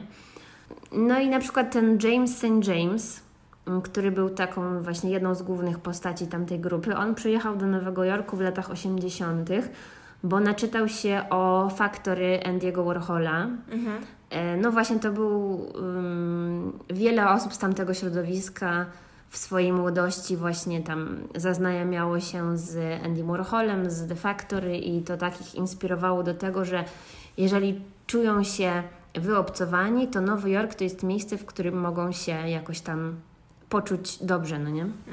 I ten e, James. James studiował na NYU, czyli też takim dość prestiżowym uniwersytecie. E, On chyba tam studiował kierunek w stylu performatyka, czyli no też właściwie taka eks- e, ekspresja. No i w dzisiejszych czasach on jest znany w sumie jako taki telewizyjny celebryta, bo też pojawiał się w tym programie RuPaul's Drag Race, który jest teraz chyba bardzo na topie. Też wydaje mi się, że wiele osób z tego środowiska właśnie można gdzieś tam w tym programie zauważyć. E, On też opublikował kilka książek, w których opisywał e, ten czas The Club Kids i na podstawie jego twórczości, czy też na podstawie jego publikacji powstało kilka filmów, w tym Party Monster. I tu są dwie wersje, bo jeden jest wersją szokumentary 98 roku i potem jest wersja fabularna z 2003 roku. To jest taki dość, mi się wydaje, znany film. Jeżeli ktokolwiek z Was się interesuje jakkolwiek jakimś takim kinem alternatywnym, to pewnie się na to natknął. I on też jest, powiedzmy, stoi za Freak Show. E, To film z 2017 roku. No i tak jeszcze bardziej, powiedzmy, rysując to tło, no to to taki klimat rave'ów, bardzo dużo narkotyków, dance, trance i takie inne klimaty. No i też warto wspomnieć o tym, że członkowie tego Club Kids w większości były to osoby LGBT. Nie jestem pewna na 100%, ale wydaje mi się, że tam osób heteroseksualnych w tym środowisku nie było. No i to wiązało się z tym właśnie, że ich styl wykraczał zdecydowanie poza takie wszelkie normy i poza zwłaszcza takie normy płciowe. Dużo takiego szalonego makijażu, bardzo takiego intensywnego, kompletnie zmieniającego twarz, e, co sprawiało, że mogli oni być kojarzeni bardziej z drag queens, ale na pewno nie chodziło im o to, żeby być rozumianym jako drag, tylko o coś znacznie więcej, właśnie o taką niepohamowaną po prostu ekspresję. I to przede wszystkim, żeby szokować swoim wyglądem. Ale całe to, powiedzmy, ugrupowanie zaczęło się od tego, że Michael Alig przeprowadził się do Nowego Jorku w 1984 roku e, i zaczął organizować takie małe imprezki, też w stylu Andiego Warhola, bo oczywiście on był jego takim guru. E, No i właśnie Andy Warhol tak jakby wytoczył im pewną ścieżkę, bo on też lubił gromadzić wokół siebie frików, lubił No robić tak. takie ekskluzywne imprezy, na których właśnie celebrowano by taki inny wygląd, jakąś tam twórczość artystyczną i tak dalej, żeby to było coś odmiennego od tego, co można normalnie zobaczyć. I ten e, Michael Alik w wywiadzie dla Interview Magazine mówił, że wszyscy z tej grupy Club Kids mieli jeden plan, żeby stać się superstarami na miarę Andiego Warhola i zamieszkać w jego faktory. Że tak naprawdę wszyscy, którzy przyjeżdżali do Nowego Jorku i mieli podobne pochodzenie, że pochodzili z jakichś tam mniejszości kulturowych i byli wykluczeni właśnie przez swoją seksualność, to chcieli pojechać do Nowego Jorku, żeby po prostu być sobą. I ich początkowym założeniem nie było to, żeby się jakoś bardzo stroić, tylko żeby właśnie nabijać się z ludzi, którzy się stroją. Dlatego ich wygląd był tak karykaturalny, że oni po prostu chcieli mm, swoim wyglądem pokazać taką przesadę i taki kicz. I z czasem ta mała grupka zaczęła przykuwać uwagę coraz większej publiczności. E, zaczęli organizować imprezy w coraz większych i coraz bardziej prestiżowych klubach nowojorskich. I to były kluby takie jak Aria, The Palladium, The Limelight. Limelight to był taki klub w ogóle, który był zrobiony w budynku kościoła. To było takie dość mm, ciekawe miejsce. I, I żeby zwrócić na siebie uwagę i przyciągnąć ludzi na imprezy organizowane przez nich, to oni zaczęli też wychodzić poza kluby i robili takie rozruby na mieście po prostu, że zbierali się właśnie w grupę, ubierali swoje stroje, robili sobie super make-up i wchodzili na przykład do Burger Kinga albo do McDonalda albo gdzieś na stację metro ze swoim boomboxem i tańczyli, dopóki ktoś nie zawołał policji. No i tak, to był ich rodzaj marketingu na te imprezy, no nie? Bardzo pomysłowe. No. Z czasem też zaczęli podróżować po Ameryce, występując w różnych klubach na terenie całego kraju. Też występowali w różnych talk showach w telewizji. Na przykład taki, który mi wydaje się jakoś tam w miarę znajomy, to jest The John Rivers Show albo Phil Donaghy Show. Nie wiem, czy znacie, ale wydaje mi się, że to były takie dość popularne programy w tamtym czasie. Więc powiedzmy, że byli u szczytu sławy. Pamiętam, że na wzór mm, tych amerykańskich talk showów wieczornych ym, to u nas Wojtek Jagielski miał wieczór z wampirem, nie? No, no, no. To był chyba tak- pierwszy taki w Polsce. No, kultowy. Mhm. Boże, ja pamiętam, że ja udawałam, że śpię, a oglądałam jednym okiem. No, to było, mi się wydaje, dość ciekawe wydarzenie w takiej polskiej kulturze. Mhm. bo już potem nic tak nie zaszokowało, no bo teraz jedynie odpowiednikiem takim jest Kuba To Wojewódzki, jest Sławek a no. straszne to jest, bo nie, nie widzę w ogóle jakiejś jego inwencji twórczej w tym, tylko każda rozmowa wygląda tak samo. Wiesz co, ja czasami obejrzę, jak jest jakiś gość, który mnie może troszkę zainteresuje, fragmenty, ale to jest zazwyczaj naprawdę tragiczne, bo te jego pytania są, mają być takie kontrowersyjne, a zazwyczaj wychodzi naprawdę bardzo słabo. Nie, jeżeli chodzi o rozmowy z ludźmi, to naprawdę jest milion w ogóle już w, na ten moment podcastów polskich, które robią Absolutnie. zajebiste rozmowy z ludźmi, w sensie wywiady, a ten mm, Kuba Wojewódzki, no naprawdę, on powinien się wstydzić. Zwłaszcza, że ostatnio gdzieś w... Gdzie ja to widziałam? Chyba na LinkedInie w ogóle. Przesada, że wchodzę na coś takiego, ale no niestety y, muszę.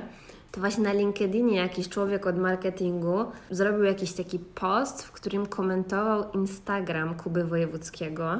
Wypominał mu wszystkie błędy, że każdy post ma sponsorowany i że nie widać w tym żadnego jego zaangażowania i prze, przez co nie budzi zaufania użytkowników i że on może reklamować jakiś tam krem, okulary, zupę, jogurt, cokolwiek i każdy post ma sponsorowany, tyle że w Polsce się tego nie oznacza, Co że to jest no, ogromnym błędem, No. uważam. Ale tak, tak, to prawda. Pamiętam, że na pudelku, y, tak, czytuję pudelka i nie, nie traktuję go jako y, Wikipedię. wyrocznie. Tak, to nie, jest, to nie jest ostateczne źródło informacji, gdzie wszy, we wszystko wierzę, ale jako rozrywkę czytam pudelka. I pamiętam, że był taki czas, że się bardzo śmiali z Kuby Wojewódzkiego i jego wtedy partnerki y, Renulki, y, że reklamują New Balance cały czas. Mhm. Nie wiem, na ile to było rzeczywiście. No, no musiało być sponsorowane, nie? Ale pamiętam, że cały czas tam cisnęli z tego, że znowu y, reklamują buty. Albo ja to tak zapamiętam, może to był jakiś jeden artykuł, ale. No, ale to nie... No to dygresja, Nieważne, bardzo, bardzo nieważne. off topic. No. Wracając do Club Kids, no to jak mówiłam, byli na szczycie swojej sławy, ale ten szczyt musiał się kiedyś skończyć i główną przyczyną było morderstwo. No i w kwestii tego morderstwa to jeszcze muszę przypomnieć, że sceny klubowe, lata 80. i 90.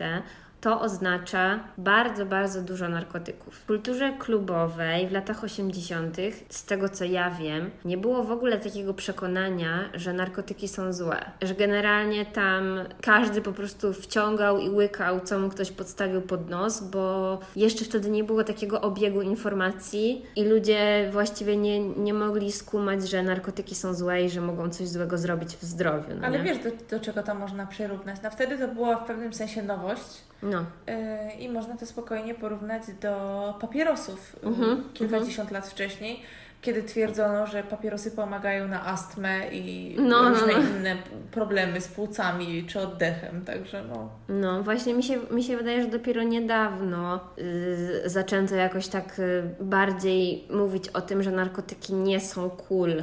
Mhm. Bo mimo wszystko jednak do, do niedawna no ludzie sobie nie tyle, że nie zdawali z tego sprawy, tylko po prostu nie chcieli wiedzieć. Myślę, że to jest w pewnym sensie też bagatelizowanie po prostu, No. bo chociaż ja kojarzę, że w liceum jak byłam, to już było niestety parę lat, ładnych lat temu, to była taka opcja, że przychodziła policja na lekcję wychowawczą i opowiadała o tym, jakie narkotyki są złe. Aha, to ja tego nie pamiętam. To u mnie coś takiego było ze dwa razy. Z tego co kojarzę. Może ja sobie. Nie, nie wydaje mi się, żeby mi się to przewidziało, bo kojarzę, że, że była taka akcja. Mm, No ja też kojarzę z moim w miarę dorosłym nastoletnim życiem, że już było, no, no już raczej oczywistym było, że narkotyki dobre nie są. Zresztą ja mam okropne nadciśnienie jak 90-letnia staruszka, więc mi nigdy nie przychodziło do głowy eksperymentować z takimi rzeczami, ale no, chyba bym skończyła z zawałem na pogotowiu, ale, ale no pamiętam, że rzeczywiście było coś, coś takiego. A ja przy okazji tej y, historii z ciekawości sprawdziłam właśnie, jakie były najbardziej popularne narkotyki w tamtym czasie i skorzystałam z informacji Instytutu Gallupa, który bada opinię społeczną, więc to są sprawdzo- sprawdzone info. I oni napisali, oni napisali, że w latach 80. taką nowością na rynku narkotykowym był crack. I że. Krak się pali? No, chyba. Znaczy, Przepraszam, ja nie wiem, ja jestem naprawdę kompletnie... Chociaż to nie jest podcast o narkotykach, ja też nie wiem, Może ale, jakiś wyda- specjalista się wypowie. ale, ale i crack to taka odmiana kokainy, no nie? Więc y, tak mi się kojarzy, ale kojarzyło mi się to... z filmów jakichś i z książek, że, że Można, ale to może... Mi się wydaje, że można palić i można wciągać, ale nie wiem, zresztą nie, nieistotne. No więc chodziło o to, że crack y, był bardzo tani i bardzo silnie uzależniający. Skutki uboczne zażywania tego cracku były straszne w tamtym czasie. No i w takiej powiedzmy sądzie społecznej, która była wykonana w roku 86, zapytano społeczeństwo amerykańskie, jak myślicie, które z tam przedstawionych używek stanowią największy problem w społeczeństwie współczesnym i mieli do wyboru marihuanę, alkohol, heroinę, crack czy inne formy narkotyków, to 42% społeczeństwa, oczywiście jakoś tam wyselekcjonowanego, ale wciąż 42% odpowiedziało, że crack. No i generalnie crack Co? i Ile? 42%. Okej. E, Crack i inne formy tam narkotyków zdecydowanie przewyższyły alkohol. Więc wiadomo było w tamtym czasie, że, że narkotyki naprawdę stanowiły wielki problem w społeczeństwie amerykańskim. No a z kolei w latach 90. na rynek weszła metamfetamina, a w klubach oczywiście e, królowało ecstasy. No właśnie mi się lata 90. No. Jeśli, chodzi, jeśli gadamy o narkotykach, to ja zawsze, jak myślę o tamtym okresie, to kojarzę z różnych książek, jakichś takich, które czytałam jako nastolatka, yy, właśnie ekstazy, no. No, więc właśnie ekstazji zażywali sobie w, w głównej mierze imprezowicze na tych tak zwanych rave'ach i innych imprezkach. E, No i na tejże stronie, na której sprawdziłam te informacje, napisali, że właśnie ekstazji może powodować paranoję, jakieś zakłopotanie, lęki. Poza tym takie żądze, żeby jeszcze więcej narkotyków brać, no ale to w sumie chyba normalne. No a w, ta, na taką dłuższą metę, no to skutki uboczne mogą być takie jak na przykład uszkodzenia mózgu, e, no i pamięci. No zwłaszcza, że jak to było takie tanie, to pewnie No tak, tam był sam syf, nie? Także... Tak, no właśnie mi się ekstazy kojarzy z amfetaminą, że to taki jest narkotyk takiej właśnie bardzo powiedzmy niskiej jakości, który ma za zadanie podnieść temperaturę ciała, podnieść puls. No i właśnie tutaj też napisali, że przez te właśnie właściwości może doprowadzić też do jakichś tam problemów z sercem. No dlatego właśnie pamiętajcie. Dlatego Karolina nie bierze narkotyków. Tak. Pamiętajcie, wszyscy, którzy mają nadciśnienie, broń Boże, nie bierzcie, nie, nie bierzcie, nie bierzcie narkotyków. No ale wracając do morderstwa, skoro już macie teorię narkotykową za sobą, to teraz skupimy się na postaci Andre Angel Melendez. I to był y, mężczyzna, który obracał się w towarzystwie Club Kids. On na różnych zdjęciach, które też będziecie mogli zobaczyć gdzieś tam w naszych social mediach, właśnie występował z takimi skrzydłami przyczepionymi mm, do swoich pleców, dlatego też ten pseudonim Angel. On pracował w klubie Limelight, czyli tym takim najbardziej spoko klubie undergroundowym nowojorskim. I on był znany z tego, że głównie dealował narkotykami w tych klubach. E, sprzedawał głównie. Pracował, to ładnie jest. No. No, sprzedawał głównie ecstasy i jeszcze coś, o czym zapomniałam wspomnieć, czyli Special K. Special K to ketamina. A to w ogóle jakby z, mo- z mojej y, wiedzy na temat narkotyków to jest ten lek, który się podaje koniom, no nie? To No jest właśnie, Ja też najgorsze. nie kojarzę w ogóle jako na. W sensie znam tą nazwę tylko dlatego, że wiem, że to nie jest narkotyk, a tak go ludzie... No, straszne, żeby przyjmować do swojego ciała coś, co normalnie się podaje koniom, to naprawdę trzeba być bardzo niemądrym, więc nie bierzcie narkotyków. Stop Y, narkotykom. No i ten Michael Alik, który był tym królem Club Kids, stał się y, takim no, najmocniejszym klientem Angela, bo niestety Alik wraz z rozwojem Club Kids i wzrostem ich popularności i tym, że no on głównie zajmował się organizowaniem imprez w tych różnych klubach nowojorskich, no to jednak żył w tym, żył tym nocnym życiem i był coraz bardziej w to wkręcony. Być może miał coraz większą presję na sobie, nie wiem, cokolwiek. Był coraz bardziej uzależniony od różnych narkotyków, w tym właśnie od kraku i heroiny. Uch, No, niestety heroiny to już również. twarzą to już jest pochyła, nie? W sensie... No, tak. No i właśnie mm, potrzebował od niego takiej stałej dostawy mocnych używek. No i słuchajcie wszyscy. W roku 96 Andre Angel Melendez, czyli ten słynny dealer narkotykowy, zniknął. I w tym towarzystwie klubowym e, zaczęły krążyć plotki, że ktoś go zabił. W tym czasie też ten Michael Alik zaczął trochę tracić kontrolę nad swoim życiem i powiedzmy, że nad swoją taką pozycją społeczną. Chodziły też plotki, że stracił pracę, że jest na jakimś odwyku, że coś tam się złego z nim dzieje. Generalnie, że zaczął się trochę staczać. No jak był heroinistą. No właśnie dlatego to też nic dziwnego. W sensie ja nie mówię, na pewno wiele ludzi, że wiele ludzi odwróciło swoje życie, no ale No ale co ciekawe, właśnie też wszystko się działo w tej takiej sferze powiedzmy plotkarskiej. W końcu ludzie zaczęli gadać w tym ich środowisku, które było dość tak no, skonsolidowane. hermetyczne. Tak, o, hermetyczne. Tak Piękne słowo. Ludzie gadali, że to właśnie ten Michael Alik zabił Angela i że poszło o pieniądze i o narkotyki. Już myślałam, że jakiś romans tam był między nimi albo coś. Nie, romansu nie było. Było kilka magazynów, które śledziły to, co dzieje się w klubach undergroundowych w Nowym Jorku. Były magazyny, które pisały same tam plotkarskie wiadomości i tak dalej.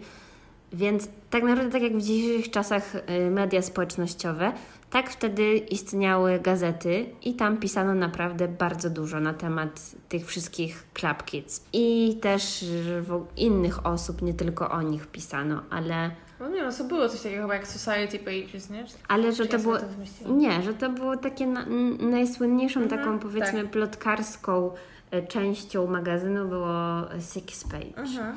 I to było chyba w New York Timesie. Mhm. Ale to nieważne. To No do i- tej pory funkcjonuje chyba, nie? No. no więc prasa zaczęła się interesować tym zaginięciem Angela. Mhm. I y, na przykład w New York Magazine Alik przyznał dziennikarzowi, że y, pokłócił się z Angelem o pieniądze związane z narkotykami. Co za niemądry pan. Jak na przestępcę. No, no tak. To No, się okaże zresztą, to nie psuje, no. No i takim dziennikarzem, który był bardzo mocno zżyty z tym środowiskiem Club Kids, był ten e, Michael Musto, o którym mówiłam na samym początku. Mm, on ma taką dość medialną twarz. Jeżeli zobaczycie gdzieś tam go w internecie, to nie wiem, ja go kojarzę. Może on w dalszym ciągu gdzieś w telewizji amerykańskiej występuje. I on był takim oficjalnym głosem prasie tej całej społeczności. I on napisał dla The Village Voice, takiej gazety, taki bardzo słynny już tekst, w którym opisał plotki, które słyszy na temat właśnie zaginięcia tego Angela. I to ten tekst wyszedł w kwietniu 96 roku. On tam nie podawał prawdziwych imion, ale i tak wszyscy wiedzieli o co chodzi, bo Angela opisał jako Mr. Dealer, a tego Michaela Alik jako Mr. Mess. Więc tutaj łatwo No było. ładnie sobie to No, no, no. no. Ła- łatwo było się domyślić, kto jest kto. No i on opisał z jednej strony te plotki, a z drugiej strony informacje, które miał od tego Michaela Aliga, no bo on też z nim normalnie rozmawiał. Właśnie gadał z nim o tym, że ten Alik wyszedł z odwyku i że pokłócił się z tym swoim szefem, który był właścicielem klubów i że stracił pracę i że w ogóle życie mu się sypie. A że poza tym są plotki, że tamtego Angela ktoś zamordował i ktoś w ogóle rozczłonkował jego ciało, wrzucił do rzeki i coś tam, no nie? Ogólnie tam bardzo dużo plotek było e, związanych z tą sprawą. Rozumiem, że już fantazja ludzi ponosiła. Może Mhm, fantazja, tak, może tak. nie. No i on tam właśnie w tym artykule opisał to, co usłyszał, czyli że to była taka kłótnia o pieniądze związane z narkotykami, że narzędziem zbrodni był młotek i również coś takiego jak drano, czyli środek bardzo żorący do czyszczenia rur. To taki nasz polski kret, rozumiem. E, tak, o właśnie, właśnie, bo tak nie wiedziałam, jak to porównać. E, I że też tam w grę wchodziło wrzucenie ciała do rzeki. To już morderstwo z pomysłem. Tak. To już ktoś się musiał dobrze zastanowić. Tak, i jakiś czas później właśnie ta wspomniana Page Six załapała aluzję i podchwyciła temat i też opublikowali artykuł na ten temat. I to było właśnie jakieś chyba dwa tygodnie później po artykule tego A to takie ksero brzydkie. nie wiem czy ksero, no bo tam po prostu wiesz, no tak przechwytywali od siebie informacje, dodawali coś jeszcze i tak się kręciła historia.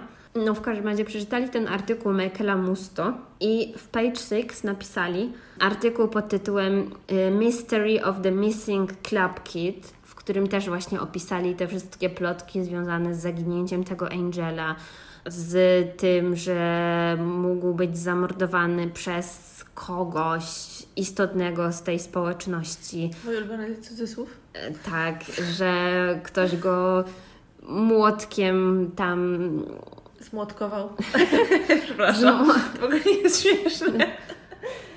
Że A, ktoś no. go wykończył młotkiem, że poćwartowali jego ciało, że wrzucili to ciało do rzeki i coś tam, coś tam. No te plotki rosły na pewno.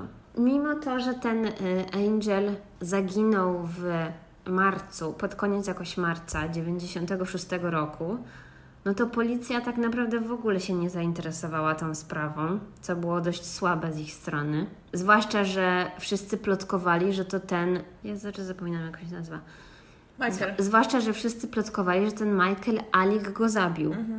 Ale wiesz, czy to też nie wynikało z tego, że oni po prostu mieli gdzieś coś, to całe środowisko i nie uważali, Tak, że... zde- no zdecydowanie właśnie to, To to jest takie jest. straszne, nie? No to jest. Nawet u nas, pamiętasz tą sprawę, którą ja opowiadałam o tym przewodniku? To u nas to wzięli poważnie nawet. No, no, no, no. Ja, ko- szczerze mówiąc, to ja kojarzę tak bardzo, bardzo pobieżnie, że istniało coś takiego, ale już tych szczegółów to w życiu ja tego nie czytam, po prostu kojarzę, że coś takiego... No to teraz powiem, co właściwie stało się z Angelem Melendezem. Angel, Michael Alik i jego współlokator Robert Fries Riggs znaleźli się w pokoju hotelowym i tam doszło do kłótni, ponieważ Alik był dłużnikiem Angela. Angela. Wisiał mu pieniądze za narkotyki. I oni tam od jakiejś zwykłej rozmowy przeszło do jakiejś szarpaniny. I Michael Alik potem mówił, że był tak naćpany, że ledwo pamiętał, co się wtedy wydarzyło. I że generalnie niby wszyscy, cała ta trójka była agresywna. Oczywiście oni stali w takiej opozycji, że po jednej stronie był ten Angel, a po drugiej stronie był Alik i jego współlokator. Przewaga. Więc, więc oni mieli przewagę. I że podobno, i tutaj wersji naprawdę jest mnóstwo, no bo trzeba pamiętać, że oni byli wszyscy naćpani. Jedna z tych osób nie żyje, więc też ciężko dowiedzieć się, jaka była prawdziwa wersja. Ale że niby właśnie ten Angel zaczął grozić temu Aligowi, jakoś go niby podduszał. Y, Z drugiej strony ten Alik wziął poduszkę i próbował dusić tego Angela, a do tego y, dołączył się trzeci, czyli ten Robert, y, który wziął młotek, jakiś młotek miał pod ręką i zaczął tego Angela bić Zawsze mam pod ręką No właśnie. No.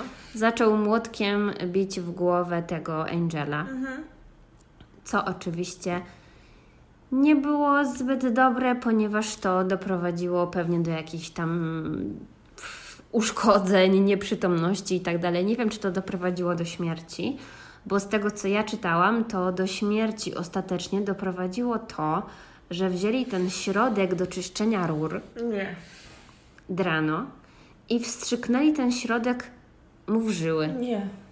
Właśnie jakoś nie wiem, nie potrafię sobie tego wyobrazić, ale. Mogli, przepraszam, ale to ktoś, kto myśli, że zabił, to pewnie by polał, a nie wstrzyknął w żyły. Mm, ale wiesz, no to byli imprezowicze. Oni byli przyzwyczajeni do tego, że sobie dają w żyłę heroinę. Mm, Dobrze, że tego nie widzicie, ale właśnie chwytam się za zgięcia y, tutaj przy łokciach, bo aż mi słabo. No. No, Co za okrutny w ogóle sposób. Nie w sensie ja nie mówię, że walenie młotkiem jest lepsze, tylko domyślam się, że to musiało być straszne dla tego konającego i tak ale. z- człowieka. No wiesz, jedynym pozytywem jest to, że przypuszczam, że po dostaniu młotkiem kilkukrotnie w głowę on już i tak był nieprzytomny. Oby, Więc- bo to brzmi naprawdę jak koszmar jakiś. No ale niby powodem tam śmierci było to, że mu wstrzyknęli właśnie tego polskiego kreta w żyły.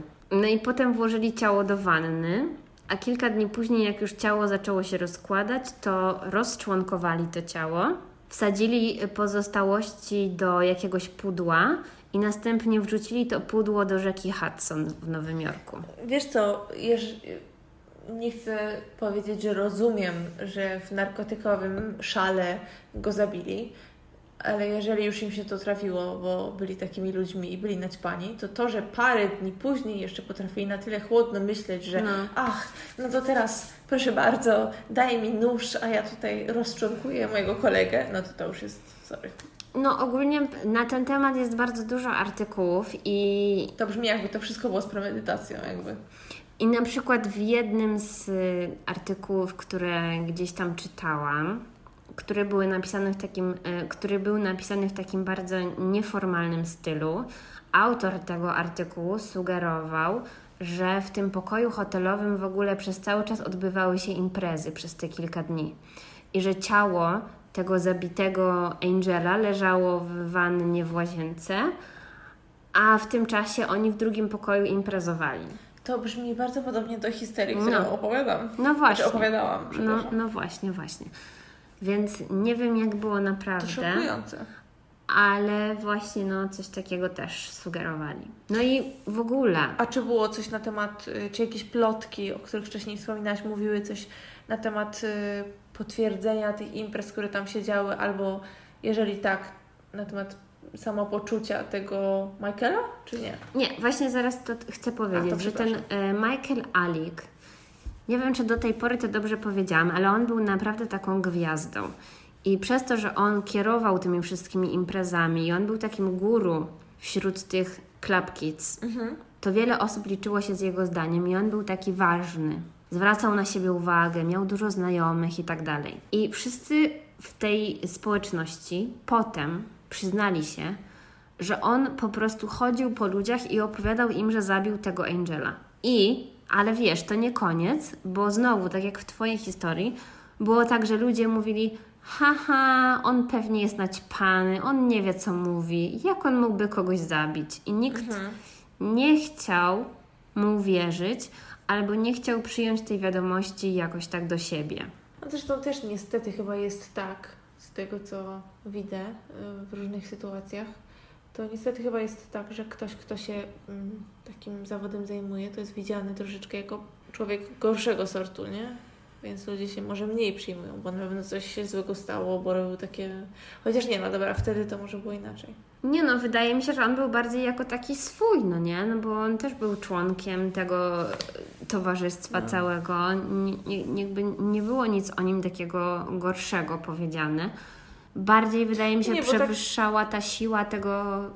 Nie, bo tak jakoś tak to sobie, jak opowiadać tą historię, jakoś tak skojarzyłam, że zawsze jest tak, że ten, kto jest popularny i tak dalej, to jest na wierzchu, a ten zły dealer, to tam, nie wiem, pewnie jeszcze go sam namawiał i to jest w ogóle jego wina, nie? Mm, Tak, No, nie wiem, tak mi się kojarzy to. nie, Ale to może bardziej z teraźniejszymi czasami niż z tamtymi. mi się wydaje, że oni, bar- nie byli jakoś tak, że oni byli bardziej na równi, tyle że ten Michael Alik był jeszcze wyżej przez to, że był tak popularny i tak ceniony, bo też ktoś w jakimś wywiadzie, który tam czytałam, mówił, że on tak jakby brał pod swoje skrzydła tych niepewnych, młodych chłopców, którzy chcieli przyjechać do Nowego Jorku i wiesz, rozkwitnąć. Rozumiem.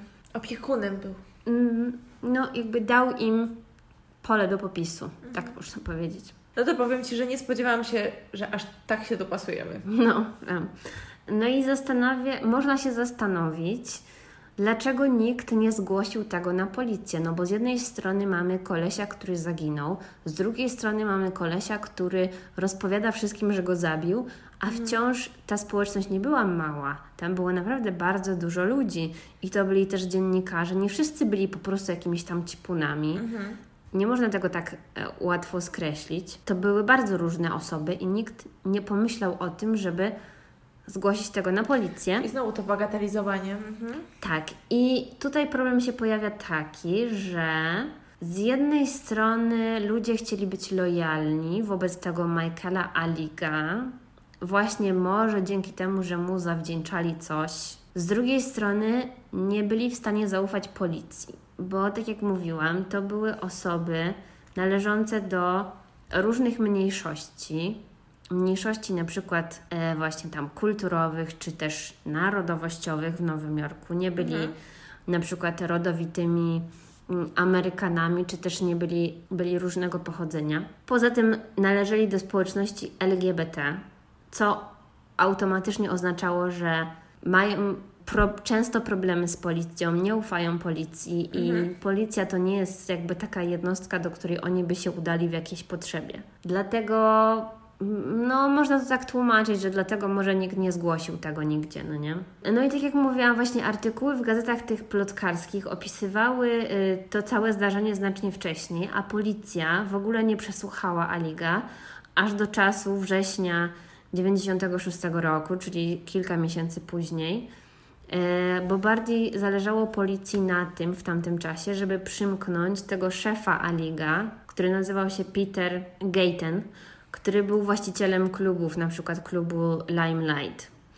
I chcieli, żeby Michael Alik przeciwko niemu zeznawał. Dlatego też nie chcieli prawdopodobnie tego Aliga oskarżać o coś tam, A, Bo chcieli, że- go zachować dla siebie. bo no. chcieli z nim współpracować, bo tamten koleś im bardziej nie odpowiadał.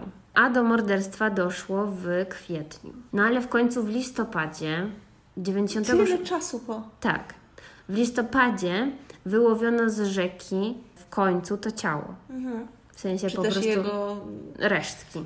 Tak. Tak. No i po zbadaniu przez policję okazało się, że to właśnie jest ciało tego zaginionego Angela Melendeza. Więc okazało się, że wszystkie plotki były prawdziwe i że policja nie miała już żadnego wyjścia, tylko żeby po prostu aresztować tego e, Michaela Aliga. A on, jak dowiedział się o tym, że ciało zostało znalezione, no to uciekł z miasta.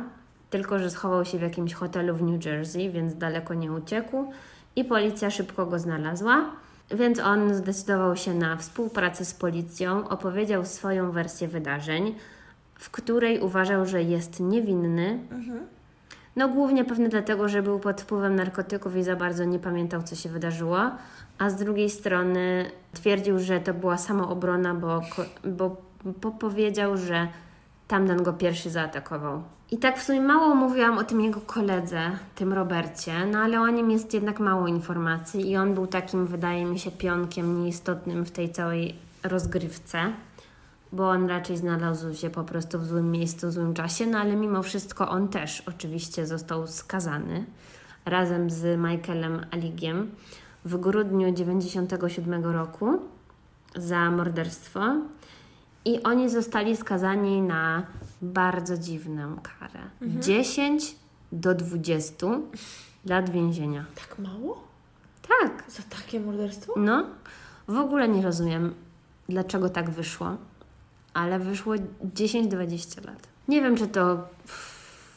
No nie, nie wiem, nie wiem, bo właściwie większość artykułów na ten temat Pomija ten nie, chodzi mi o to, że przytłoczyła powiedzmy informacje z przeszłości informacjami współczesnymi, bo ten Alik wyszedł z więzienia Mm, całkiem niedawno, więc większość jest artykułów na temat tego, że on wyszedł z więzienia, niż takich oryginalnych artykułów z przeszłości, no nie? Rozumiem.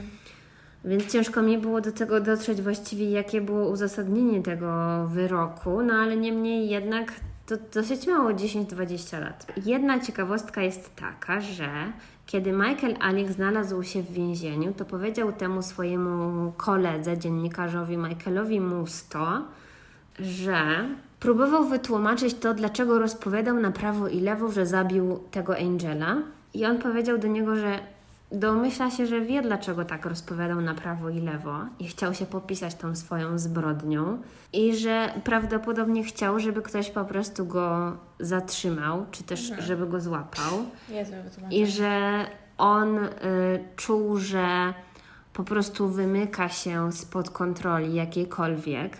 Pewnie bardziej chodziło o narkotyki. Działał zgodnie z takim, powiedzmy, że przysłowiem, że co muszę zrobić, żeby ktoś zwrócił na mnie uwagę, zabić kogoś? I że może w tej swo- swojej jakiejś narkotycznej fazie bardzo wkręcił się w to, że chciał, żeby po prostu zwrócono na niego uwagę i że A, to brzmi jak zabił, no nie? No, ale w jakimś artykule właśnie był taki cytat z jego wypowiedzi, który jest dość taki słaby, no ale jest. No ale okej, no. Raczej nie jest zmyślony. W ogóle, co jest też zabawne, to e, mimo, że był w więzieniu, to wciąż pozostawał na językach przez jakiś czas, bo jego przyjaciel, ten Jameson James, zrobił bloga, na którym publikował ich rozmowy telefoniczne, kiedy Alik był w więzieniu. Więc co tydzień Ludzie nie mają sumienia, naprawdę, to jest chore. no. Więc co tydzień, jak z nim tam rozmawiał przez telefon, to wrzucał to na bloga Wiesz, i czemu tam. z nim gadał co tydzień, a po drugie czemu co, gdziekolwiek to upubliczniał, no. No, żeby właśnie podtrzymać zainteresowanie. Poza tym ten Alik, jak czytałam o jego właśnie tam e, życiu w więzieniu, to był przenoszony z miejsca na miejsce. No generalnie był taki bardzo problematyczny, bo cały czas zmagał się z tym swoim uzależnieniem od narkotyków, z depresją, z lękami, bla bla bla, te typowe wszystkie sprawy. No i w więzieniu, bo jak w wielu jakby programach czy też historiach można się dowiedzieć, no w więzieniu nie jest tak sztywno, jakby się mogło wydawać. I on w więzieniu miał dostęp do narkotyków i zażywał heroinę wciąż. A, dobrze, że wspomniałaś, bo ten, ten bohater, ten Tyler z mojej opowieści niestety też zielsko palił w więzieniu. No właśnie, więc ja nie, nie kumam, jak to jest możliwe, no ale jest, oczywiście. I właśnie w więzieniu zażywał wciąż i przyłapali go właśnie, jak bierze heroinę. Mniej więcej przypuszczam, że z tego powodu też trafił na oddział psychiatryczny, na którym spędził trochę czasu. Miał opcję zwolnienia warunkowego w 2006 roku, czyli niespełna 10 lat po tym, jak go wsadzili do więzienia Chore, no. za morderstwo. No ale wtedy mu się nie udało. I to tak. nie jest tak, że on go, nie wiem, walnął czymś w gołę przez przypadek, No, tylko... zaplanowali to ewidentnie, no ale cóż. E, No i od 2006 roku próbował, bo z tego co tam wyczytałam, to e, ma próbę zwolnienia warunkowego raz na dwa lata. Więc w końcu udało mu się w 2014 roku, czyli po 4, 10, 18 latach. Czyli tyle jest warte czyjeś życie. No. Po 18 latach wyszedł z więzienia, jeżeli dobrze liczę, i wrócił do Nowego Jorku.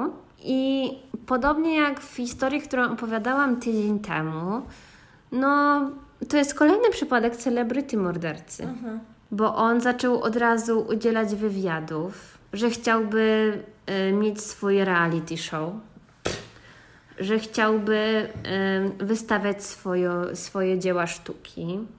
Ale wiesz co, to powinna być jakaś odrębna, taka osobny wymiar jakiejś kary, którą mogliby dawać w sądzie, że ktoś ma zakaz życia publicznego. No, nie da się, bo niestety w Ameryce można ze wszystkiego zrobić biznes. Bo w wielu przypadkach naprawdę to była chyba największa kara dla tych ludzi. No, y, na przykład w maju 2014 roku, czyli wtedy, kiedy wyszedł z więzienia, on próbował sprzedać swoje memoirs, Ale on jeszcze żyje. czyli pamiętniki.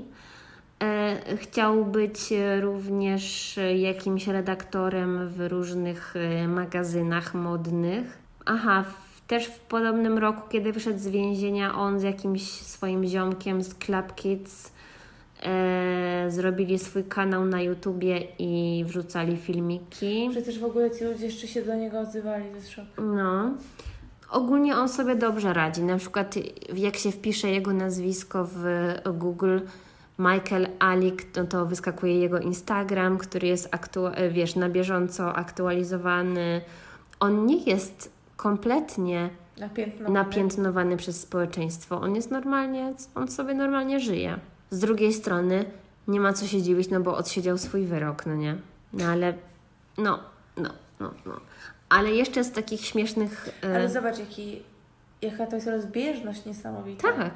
Tutaj typ zostaje, ja nie mówię, broń Boże, że mu się to nie należało, do żywocie, a tutaj typ sobie wychodzi po 18 latach, kiedy jeszcze ma mnóstwo życia przed sobą. No, dokładnie. A jeszcze w ogóle Ale nie wiem, zabił siekierą swoich rodziców, ale... tylko dealera, widzisz, może to kwestia tego, że dealer jest gorszym sortem Może to człowieka. kwestia czasów, kiedy to się stało. No to też, to też na pewno. Ale taka jeszcze zabawna sytuacja była, że w 2017 roku, czyli nie tak dawno, y, Michael Alik został złapany przez policję w Nowym Jorku. y, Jak to sobie palił em, Skręta? crystal meth. O nie, no naprawdę? No, Jezus także chyba nic się nie nauczył w więzieniu. No. Jakby odwyk nic mu nie dał, no bo mm, palenie metamfetaminy no raczej nie jest czymś Nie, no dobrym. właśnie, ja bardziej sobie wyobrażałam, że on, nie wiem, rekreacyjnie jointa pali, nie? To, czy coś tam. Nie, Nie, to mówię, że to jest dobre, tylko... Crystal meth. Także nie. A jeżeli chodzi o jego współwinowajcę, czy jak to dobre, tam, dobre określenie. Robert Fries Ricks, on z kolei wyszedł w 2010 roku, czyli jeszcze wcześniej. Mhm, tak. Ale może dlatego, że on, wydaje mi się, że on mógł zostać uznany za takiego, za pomoc Accomplice, no. Y, no, no, no, za pomoc w morderstwie, bo o nim naprawdę bardzo mało piszą. Więc wydaje mi się, że jego rola spadła tak na jakiś tam dalszy plan. I w wywiadzie y, Jameson James mówił, że ten Robert Ricks jeszcze tam parę lat temu uczęszcza na zajęcia na NYU i kompletnie y, zanurzył się w świat akademicki Mhm. że chyba studiuje e, komparatystykę i że no, porzucił swoje poprzednie życie i że odciął się od tego i że zajął się czymś innym i że nie ma za bardzo kontaktu z ludźmi z tego świata The Club Kids, że z nikim się nie spotyka. Więc tutaj taka troszeczkę inna, inna poza mm, niż tego Michaela Alik, który zdecydowanie szuka atencji. No, I tak, bo nie wiem właściwie, czy powiedziałam, że filmem, który mm, odzwierciedla życie właśnie na przełomie lat 80., 90. tej em, sceny klubowej, nowojorskiej, undergroundowej i tego światu, świata The Club Kids jest e, Party Monster. mówiłaś to. No, to jakby ktoś jeszcze był bardziej zainteresowany, to, od, to odsyłam do tego. W tym filmie fabularnym z 2003 roku w rolę Michaela Alika wciela się Macaulay Culkin, już dorosły. O kurde, to tak wybrali, no. No, także ja w, Nie pamiętam właściwie, czy ja ten film oglądałam, bo wiem, że jest kilka takich filmów w stylu takim bardzo rejwowo-imprezowym, które wyszły w podobnym czasie, ale kojarzę to dość mocno, bo też sobie jeszcze trailery oglądałam przed tym y, nagrywaniem i no, Macaulay Culkin naprawdę tam szaleje.